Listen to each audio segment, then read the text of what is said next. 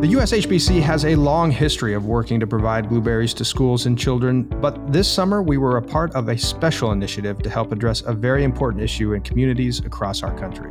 Being able to introduce kids to fruits that they may not normally have is such a great way of starting a lifelong relationship with this great snack, this great fruit, this opportunity that kids in many communities just may not have had access to. Today, we share about the success of National Blueberry Month and an important partnership between USHBC and No Kid Hungry. This copyrighted podcast is presented by the U.S. Highbush Blueberry Council. The opinions and views shared by those of non paid guests on the business of blueberries are those of our guests and do not represent the views, positions, or policies of the USHBC.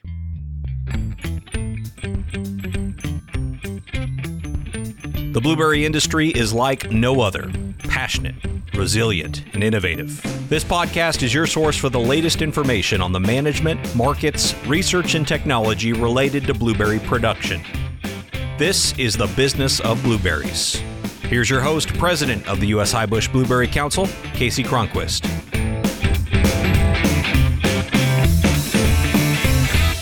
Welcome back to another episode of the Business of Blueberries, the only podcast dedicated exclusively to the blueberry industry.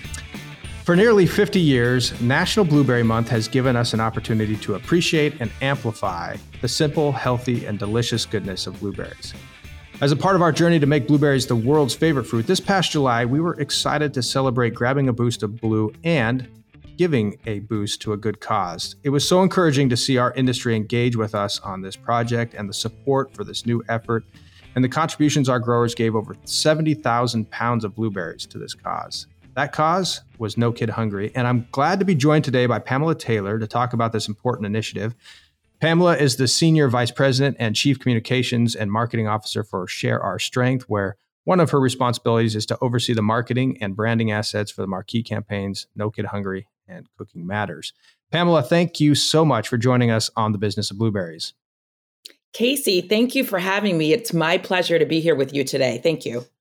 Well, I look forward to talking about the time uh, we got together and met. But first, let's talk about No Kid Hungry. For those who are not familiar with this campaign, this program, this cause, can you give them some background? Sure.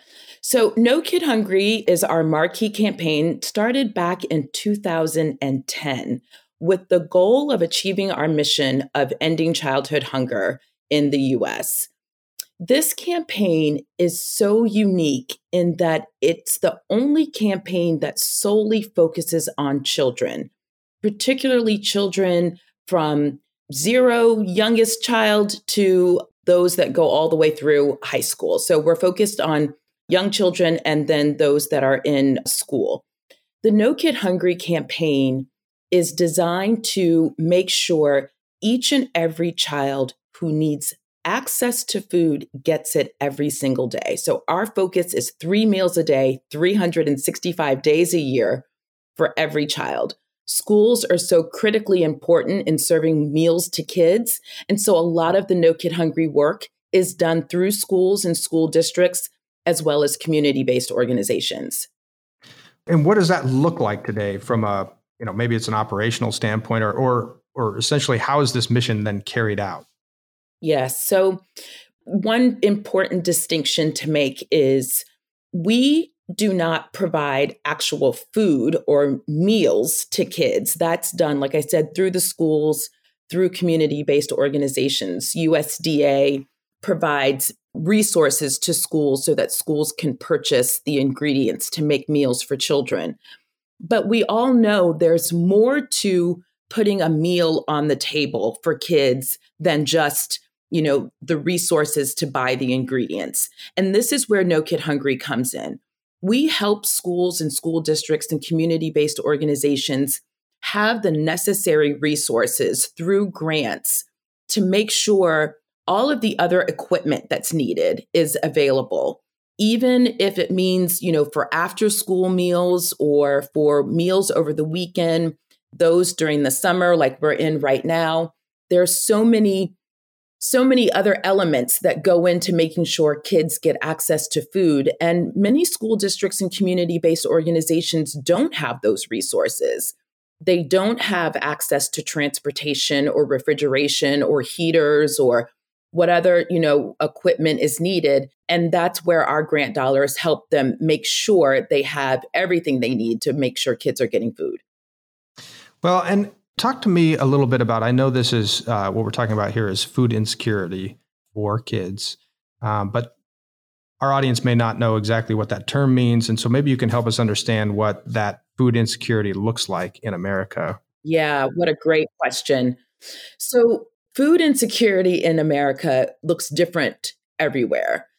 The basic definition is people who do not have enough resources or access to get nutritious food on a daily basis. Now, how does that look? It could be for families that live in rural communities where the nearest grocery retailer is, you know, more than 5 miles away. Typically, people live within 2 to 3 miles of a grocery retailer and that's a box store. So, not necessarily a convenience store or a corner store, but an actual grocery retailer. So, if you're living in a community where the nearest grocery retailer is, you know, more than five miles away, and you have limited transportation, that could create a situation of food insecurity. So, it looks like that maybe in rural communities.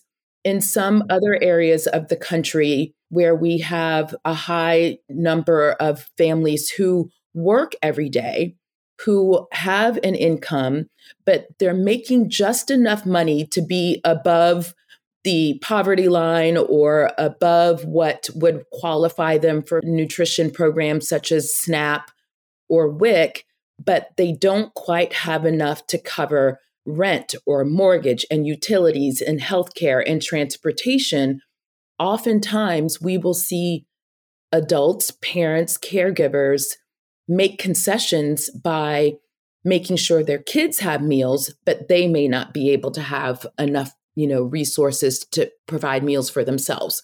So that's what food insecurity looks like. Then there are families that just are struggling you know to make ends meet and they are dependent upon the federal nutrition programs to mm-hmm. ensure they do have access to meals. And that's what food insecurity can look like. So it's different everywhere, it's different for every community.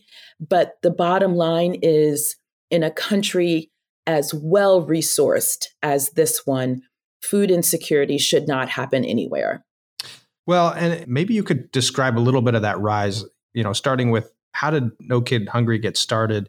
I think you've shared certainly where it kind of fits in the safety net of uh, food insecurity, but maybe talk a little bit about what was the genesis and maybe a little bit for our audience about how it rose, uh, I think, so quickly to your point of where it became this beacon of an organization that's, I don't know if we call it specialized in a very niche part of that safety net, but help me understand or help our audience understand a little bit about that.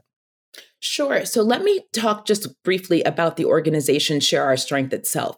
Share Our Strength was founded in 1984 by brother and sister Billy and Debbie Shore.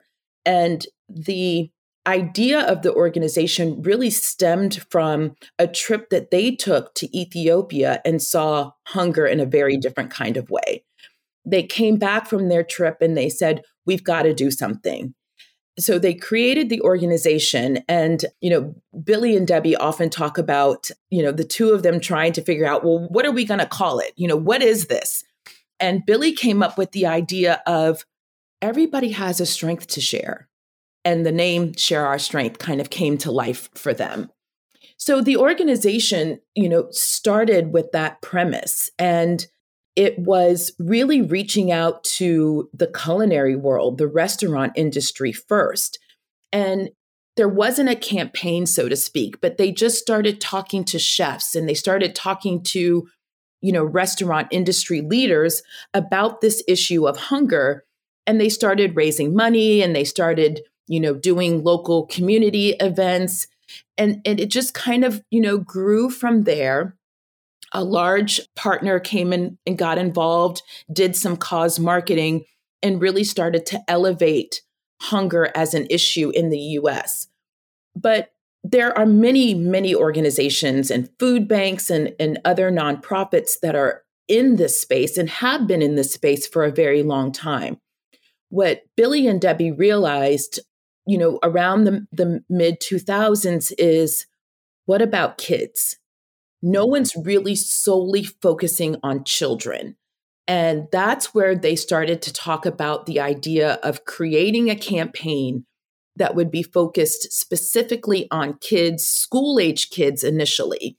And then No Kid Hungry was born from that. That campaign was created. And then they used all of the, the partnerships and the connections that they had made with the restaurant and chef world to go into school districts and say, what do you need? What can we do to help kids get access to three meals a day, 365 days a year? And schools were like, oh, wow, this is great. Here's what we need. Here's where you can help us. And it became the voice of the community that said to No Kid Hungry, share our strength. Here's where we need your help. The other thing, and this is the part of my world, the marketing and communications world that I love so much, the name was so simple and clear and direct. No kid hungry. Everybody got it. People knew exactly what it was about. They knew exactly what the mission was. They could understand it. They could embrace it. They could wrap their arms around it. And it started to galvanize folks from everywhere. And that's how we got athletes involved and celebrities and champions um, wanted to be a part of this movement to end childhood hunger. And so the brand continued to grow in its awareness around something very simple the name, No Kid Hungry. But I think what makes this very different is Billy and Debbie did the work, they did the research, they got into the depths of this issue, and both of them realized this is a solvable problem. This isn't something that you know, needs to exist. So we've got no kid hungry and we know it's a solvable problem. Come on, folks, get on board with us and let's do this. And and it just grew from there. Well, it's remarkable. And and like you say about the name, it's almost like a call to action and a vision statement all in one. It really does uh, speak to what it's attempting to do as vision, as mission and really well done. Well, I want to talk a little bit about our partnership. I know you've worked with a lot of A-list celebrities and people like you're saying who have come alongside this program, and then comes along blueberries, right? And uh, and we sure have enjoyed the work so far. I want to talk a little bit about that work, but before we do, I want to take a quick break here for our crop report. Many areas have wrapped up their peak season, but as you know, the Pacific Northwest is still going strong, and we've got some fruit coming in from both Peru and Mexico. So, here, once again, is your blueberry crop report. Yes, it's time for your blueberry crop report, an update on crop conditions and markets from important blueberry growing areas. Today, you'll hear from Doug Kramer in Oregon, Brian Sakuma in Washington, Jason Smith in British Columbia, Luis Vegas in Peru, and Nestor Vega in Mexico. This was recorded on August 31st, 2022. This is Doug Kramer reporting for Oregon. We're still picking blueberries. Certainly, the volume is much lower than it's been previously. We're down to hand picking a few lates yet uh, most of the lates are getting to the point we're going to move the machines in soon. There's some very lates we have in both southern high bush and some rabbit eyes that are starting to pick also. So we will have fruit uh, well into September, but the volumes are going to be pretty minimal. But things are going along well. Weather is warmer than we'd like, but what it's doing is moving the season along, and uh, we'll probably wrap up a little earlier than normal the way things are going. That's it for this week. Thank you. Uh, this is Brian Sakuma from the beautiful state of Washington. The eastern Washington side is well along in their season. They're in the last of the late varieties. I think they're winding down pretty rapidly now. A lot of stuff has started to go to the freeze freezer with some of the late varieties still making fresh. Western Washington is everywhere from finishing up Liberty, Aurora's, uh, starting in on Elliott's, Aurora's, uh, and last call. The weather has been fairly nice. We're supposed to be getting into the low 80s uh, the next few days, uh, which is fairly warm for us here in the west side. But we're winding down. A lot of stuff is going to the freezer. A little bit of fresh market going on, but otherwise, people have thrown their machines into their their fields and going to the process market. That's the report for Washington. So whatever Doug said. No, I'm just kidding. this is Jason Smith reporting for British Columbia. And uh, we've been uh, having some pretty hot temperatures. We're continuing to set uh, temperature records yesterday. Uh, you know, I think it was like 33, and with the humidity, like 37, 38 we're expected to basically be the same today and, and then a bit of a cool down going into the weekend and stuff. Uh, and then right now, yeah, the lates are, are starting to be harvested. Elliott's been probably picking for, I don't know, at least the last five days kind of thing. Uh, Calypso, we've taken off one pick and uh, second pick will be fairly soon here. Um, Aurora is looking like probably seven to ten days away, possibly, depending on the on the location of the field and stuff. Yeah, and and volumes are not super high at this point. A lot of the a lot of guys are just starting to get into cleaning up field mode and uh, like take out any fields that they're going to be replacing and stuff like that at this point. So, and that will be my report for this week. Hello, this is Luis with a crop report from Peru until the end of week 34, which is the week ending on August 28. So, up until the end of week 34, Peru has already shipped a total of 107 million pounds of fresh blueberries worldwide. From this total volume, uh, 52% has been shipped to the US, 23% to China, 21% to Europe, and 4% to other destinations. From the total volume shipped, 13% has been organics. What happened during week 34? Well, a total of 20.8 million pounds were shipped, meaning week 34 is so far the week Peru has shipped the most volume uh, this season. Uh, from the total volume shipped uh, this week, 57% was sent to the US with around 11.8 million pounds, which are expected to arrive the US market during the third and fourth week of September. 26% of the volume shipped during week 34 was shipped to Europe with 5.5 million pounds. 14% was shipped to China with 2.8 million pounds, and a reminder 3% was shipped to other destinations, including Saudi Arabia, Brazil, Canada, Colombia, Costa Rica, El Salvador, Guatemala, Hong Kong, India, Jordan, Malaysia, Panama, Singapore, Thailand, and Taiwan. So that's a report from Peru up until the end of week 34. Thank you. Hello, I am Nestor Vega, and this is the report for Mexico. On week 34, Mexico exported a total of 78.6 thousand pounds to the United States and 81.5 thousand pounds of fresh blueberry to the world. From this volume, 1,400 pounds was organic blueberry, what is 1.8% of the total. Uh, the exportation volume is uh, around the, the triple up from week 33 because of the low exportation volumes.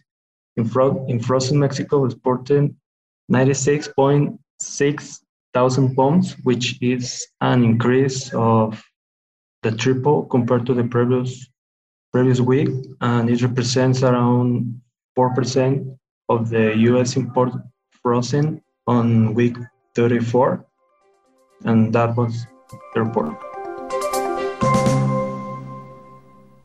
Well, thanks so much to our busy growers and colleagues who take time to participate in these reports. As a reminder, you can go to the new USHBC website where you'll find our Data and Insight Center to see more data of what's happening in the blueberry industry. We've added a lot more features to this dashboard, including USDA shipping price and movement, retail category performance, Nielsen monthly retail sales reports, and much, much more. So make sure you go to check that out at ushbc.org forward slash data. Well, let's go back to our featured conversation with Pamela Taylor. Pamela, I want to talk a little bit about uh, that summer period that kind of lends itself to blueberry production, but it's also an important period for No Kid Hungry. So, why is the summer period such an important one for children? Yeah.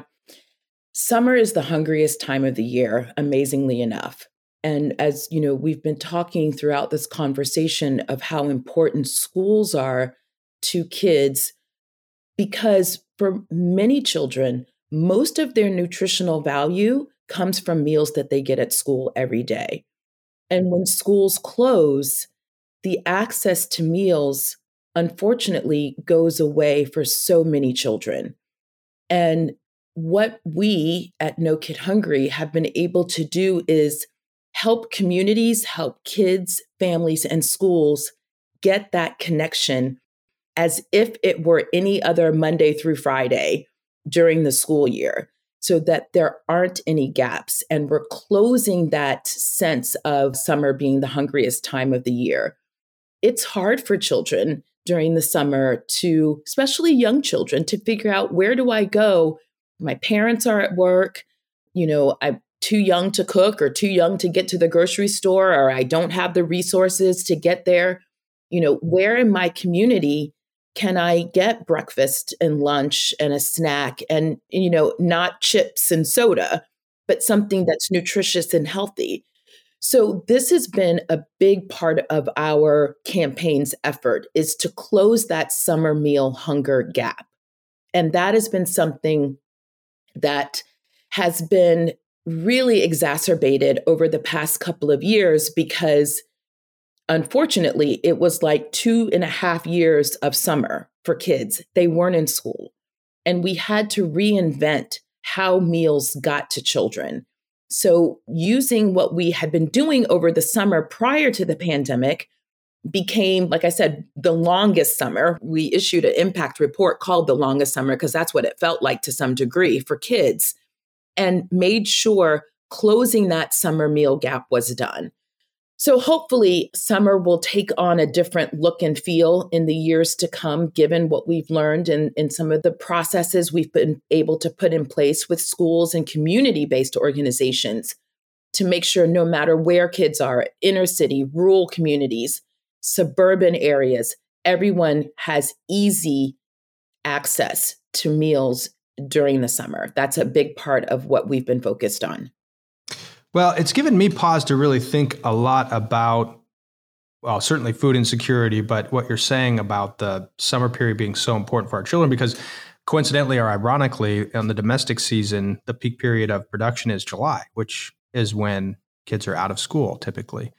And so this partnership uh, between our organization and No Kid Hungry uh, really strikes at a period of time where our industry couldn't be prouder of being a part of your work. And, you know, we spent a lot of years and certainly this year, probably our biggest year working with all of you on making National Blueberry Month full of these kind of mouth-watering blueberry moments while also donating $50,000 to help feed kids in need with with our domestic growers in peak production. And I just think that was a really important connection for me personally to make with kind of how our season relates to what you're targeting in terms of food insecurity.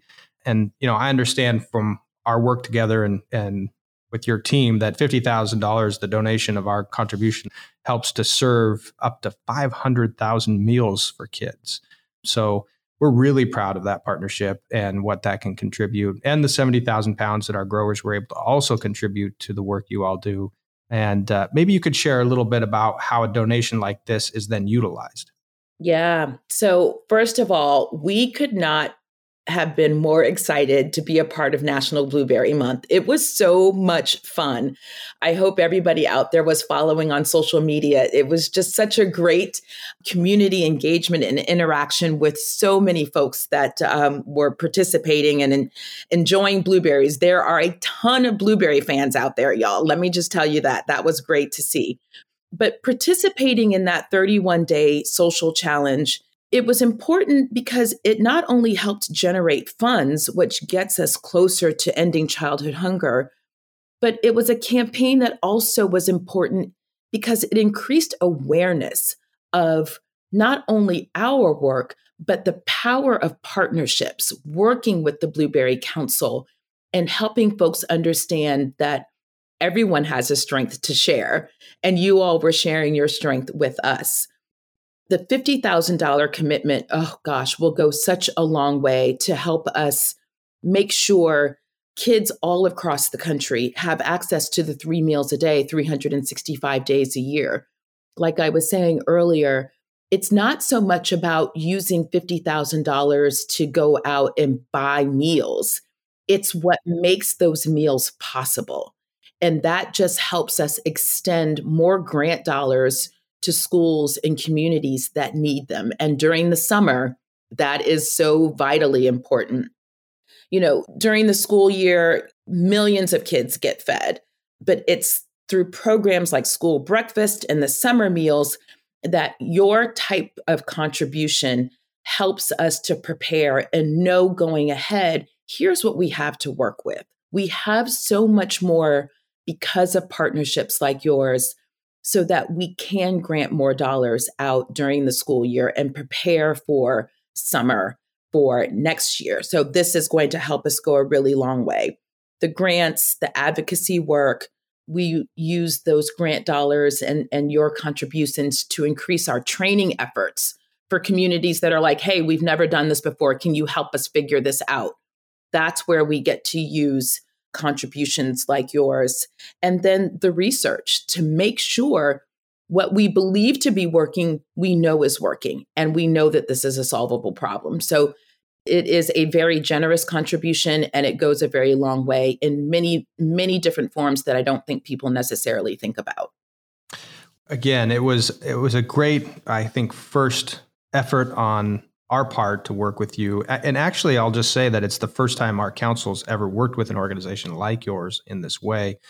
And so it was fun, uh, you know, on our end, like you're saying, just to see the reactions, the responses, the contributions come in. And the social media was great, just seeing the engagement of everybody who was helping us to raise those funds. We were giving a dollar for every person who tagged us on social media on the way they used blueberries during that month of July. So it was a very action packed month, but we also got together, you and I, in New York City, uh, where we had Ari Parker and a great venue there where we got together. And I thought it was a tremendous success. And you did a great job talking about the program then and what we were working to do together. And so maybe you could share a little bit more about that event from your perspective. Oh gosh, Kasey, that event was so much fun. Let me just say this for the folks who weren't there, if I could try to like create a vision for you of what this blueberry inspired wonderland looked like. It was the most perfect setting in New York. It was beautifully adorned with greenery and blueberries and activities for kids and great signage. And, you know, it was such a perfect setting. Having Nicole Ari Parker there and a lot of other media and great culinary chefs. And just, it was a room full of energy and so much fun. And it's where we kicked off, you know, the 31 day challenge. That partnership was something that we at Share Our Strength and No Kid Hungry really love to embrace. Because again, it goes back to our mantra of everyone has a strength to share. And you all doing this partnership with us, you know, this was the first time. And we certainly hope that we'll be able to do more things together with you in the future. But being able to create this kind of partnership and bring blueberries, not just the dollars, but you mentioned the 70,000 pounds of blueberries that are going to local communities. Being able to introduce kids to fruits that they may not normally have is such a great way of starting a lifelong relationship with this great snack, this great fruit, this opportunity that kids in many communities just may not have had access to. If you don't mind, I'd like to tell just a quick little story about one of our community partners that's benefited from your donation. So, First Pick Farms in West Olive, Michigan, they just last week were delivered an entire pallet of frozen blueberries to Montague area schools. And I've talked, you know, how important schools are to us. Montague serves about 1,500 students from kindergarten through 12th grade. This community, about half of the kids qualify for free or reduced priced meals. So this pallet of, of blueberries was just such a treat for these young children. But what's more special about it is they launched this new program in Montague this year with the goal of helping students create connections to the source of their food and the seasonality of Michigan products. So you just talked about July being harvest month. So this was not only just, you know, a way to help kids get nourished, but it was also a way to teach kids about the resources, the richness of what is grown right in their own community, right there in Michigan. So they have created a chef's table, which is a program at the elementary school, and it introduces kids to new recipes, new foods. So I don't have to tell you what was on the harvest of the month menu, but my friend, it was a good amount of blueberries, and the kids had such a great time. So I wanted to let you know there are real impacts that are happening with the work that you all have done and the commitment that you all have made to No Kid Hungry. And we are so grateful. That was just one story, but I just thought it was so great. But there's many others, many, many others. Well, and that is a great circle back. And I know our audience and certainly our growers will appreciate hearing that. And then, of course, you know, kind of looking forward from here, we're looking forward to continuing this working relationship this year. I know this isn't the only part of the year we're working with all of you. But yeah, Pamela, it was a fantastic month of raising awareness and certainly watching people enjoy blueberries on social media to try to help raise that awareness and raise those dollars and be a part of this cause. So thank you. Uh, we really appreciated the opportunity to partner with you on that and look forward to you know the future opportunities that still lie ahead to help raise the awareness for you know your important cause. And and uh, I know our growers are very supportive of what you all are doing and it's just encouraging all the way around about this work together. So thank you Thank you, Kasey. We have been thrilled with the partnership. Look forward to growing it in uh, years to come and doing some more really creative, fun things with blueberries. So, thank you so very much. We'll be right back to this conversation in a moment, but for now, here's USHBC NABC Vice President of Engagement and Education, Amanda Griffin. Thanks, Kasey. For this week's Blueberry Boost, I wanted to fill you in on the keynote sessions coming up at the Blueberry Summit next month in Nashville, Tennessee. We'll be taking over the Music City Wednesday, October 5th through Friday, October 7th. During our first keynote session on Thursday morning, You'll hear how USHBC and our partner agencies are using survey data to help the industry better understand how and why today's consumers purchase and consume blueberries. Grant Prentice, Senior Vice President and Director of Strategic Insights at FoodMinds, will present highlights from the Ipsos Market Research Survey of 1,500 U.S. blueberry users and 500 non users. Prentice will share new data on purchase and consumption behaviors and perceptions, barriers to blueberry purchase and consumption, the value of blueberry health benefits in driving consumption, and the growing awareness and impact of Grab a Boost of Blue marketing. Now, on Friday morning, you can learn more about USHBC's newest program with some of the industry's veterans. In the session, Using the Power of Data to Light the Way, you'll get a sneak peek into how, through data analysis, we are reducing uncertainty in the investment market and how we will use data to optimize sales and marketing efforts. This glimpse into USHBC's newest program is not to be missed. After all, you'll hear from these great minds Joe Barcia, president of California Giant Berry Farms, John Marshall, vice president of Bytecode, and Joe Vargas, director of business intelligence at NABC USHBC. And last, but certainly not least, we will end our keynote sessions on Friday with an inspirational message about looking back to move forward. Stephanie Stuckey, CEO of Stuckey's Corporation and a Georgia pecan grower, will be the closing keynote speaker. Stuckey's grandfather built Stuckey's into an empire, a roadside oasis that redefined America. How did he do it? What lessons can we learn from W.S. Stuckey that can be applied today? Join us to hear how looking back can help your organization move forward. On top of these inspiring keynotes, we will also have lots of networking opportunities, of course, live music, and Blueberry Lane, an exhibit floor full of solutions designed specifically for your industry, the blueberry industry. So make sure to secure your seat today because you don't want to miss this signature blueberry experience. Visit us at blueberryevents.org for more details and to register now. This has been your weekly Blueberry Boost. Now, Kasey, back to you. Thanks, Amanda. Now back to today's episode.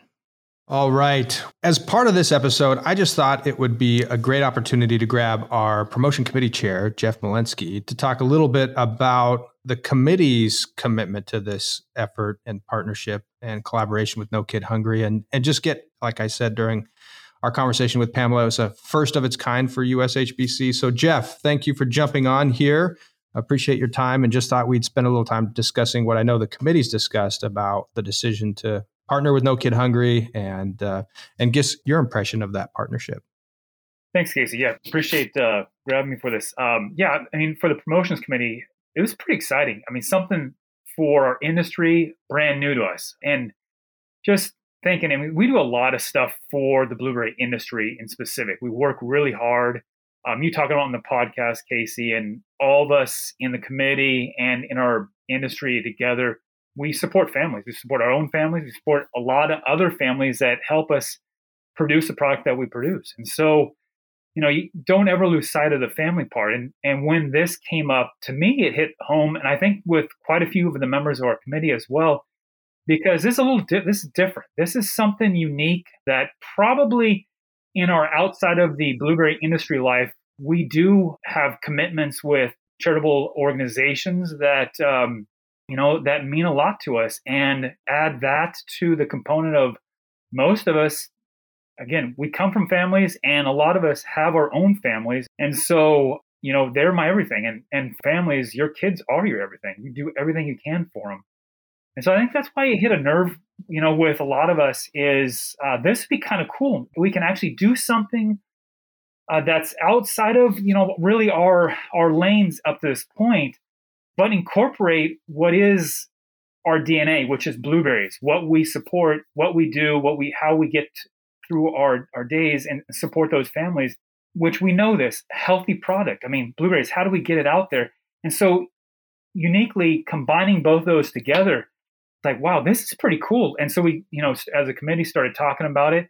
I think that's where the motions went in and ultimately said, yeah, let's let's try this out. And so I think, you know, what's in front of us we don't know, but to partner with a great organization like No Kids Hungry and then combine just what I said pretty cool. Yeah, it was a cool. great match, and I really appreciated. You know, the committee. Obviously, you addressed that. There's a lot of kind of due diligence around.